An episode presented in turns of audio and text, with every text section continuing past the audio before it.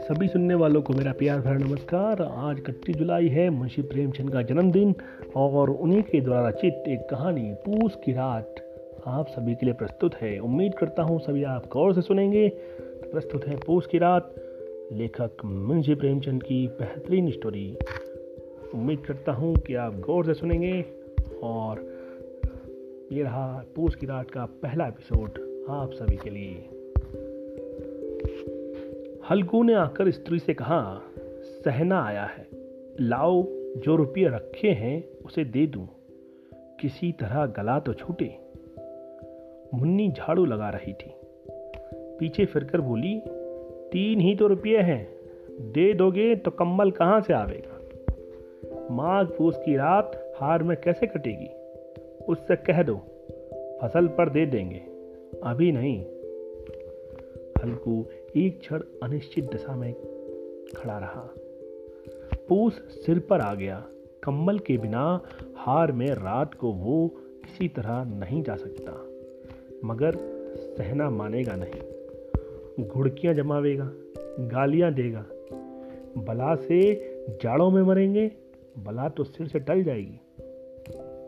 ये सोचता हुआ वो अपना भारी भरकम डील लिए हुए, जो उसके नाम को झूठ सिद्ध करता था, स्त्री के समीप आ गया और खुशामद करके बोला, ला, दे दे। गला तो छूटे, कम्मल के लिए कोई दूसरा उपाय सोचूँगा। मुन्नी उसके पास से दूर हट गई और आँखें तरेड़ती हुई बोली कर चुके दूसरा उपाय। जरा सुनू तो कौन सा उपाय करोगे? कोई खैरात दे देगा कम्बल न जाने कितनी बाकी है तो किसी तरह चुकते ही नहीं आती। मैं कहती हूँ, तुम क्यों नहीं खेती छोड़ देते? मर मर काम करो, उपज हो तो बाकी दे दो, चलो छुट्टी हुई। बाकी चुकाने के लिए ही तो हमारा जन्म हुआ है। पेट के लिए मजूरी करो, ऐसी खेती से बाज आए। मैं रुपये ना दूँगी ना दूँगी। हल्कू उदास होकर बोला तो क्या गोल गाली खाऊं? मुन्नी ने तड़प कर कहा, गाली क्यों देगा? क्या उसका राज है? मगर ये कहने के साथ ही उसकी तनी हुई बोहें ढीली पड़ गई थी। हल्कू के उस वाक्य में जो कठोर सत्य था वो मानो एक भीषण जंतु की भांति उसे घूर रहा था। उसने जाकर आले पर से रुपये निकाले और लाकर हल्कू के हाथ पर रख दिए। फिर बोली, तुम छोड़ दो अब की से खेती। मजूरी में सुख से एक रोटी तो खाने को मिलेगी। किसी की धौस तो ना रहेगी।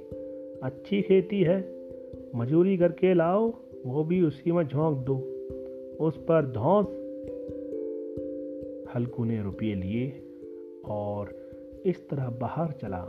मानो अपना हृदय निकालकर देने जा रहा हूँ।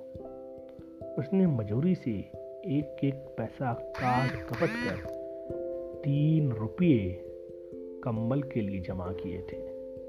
वो आज निकले जा रहे थे।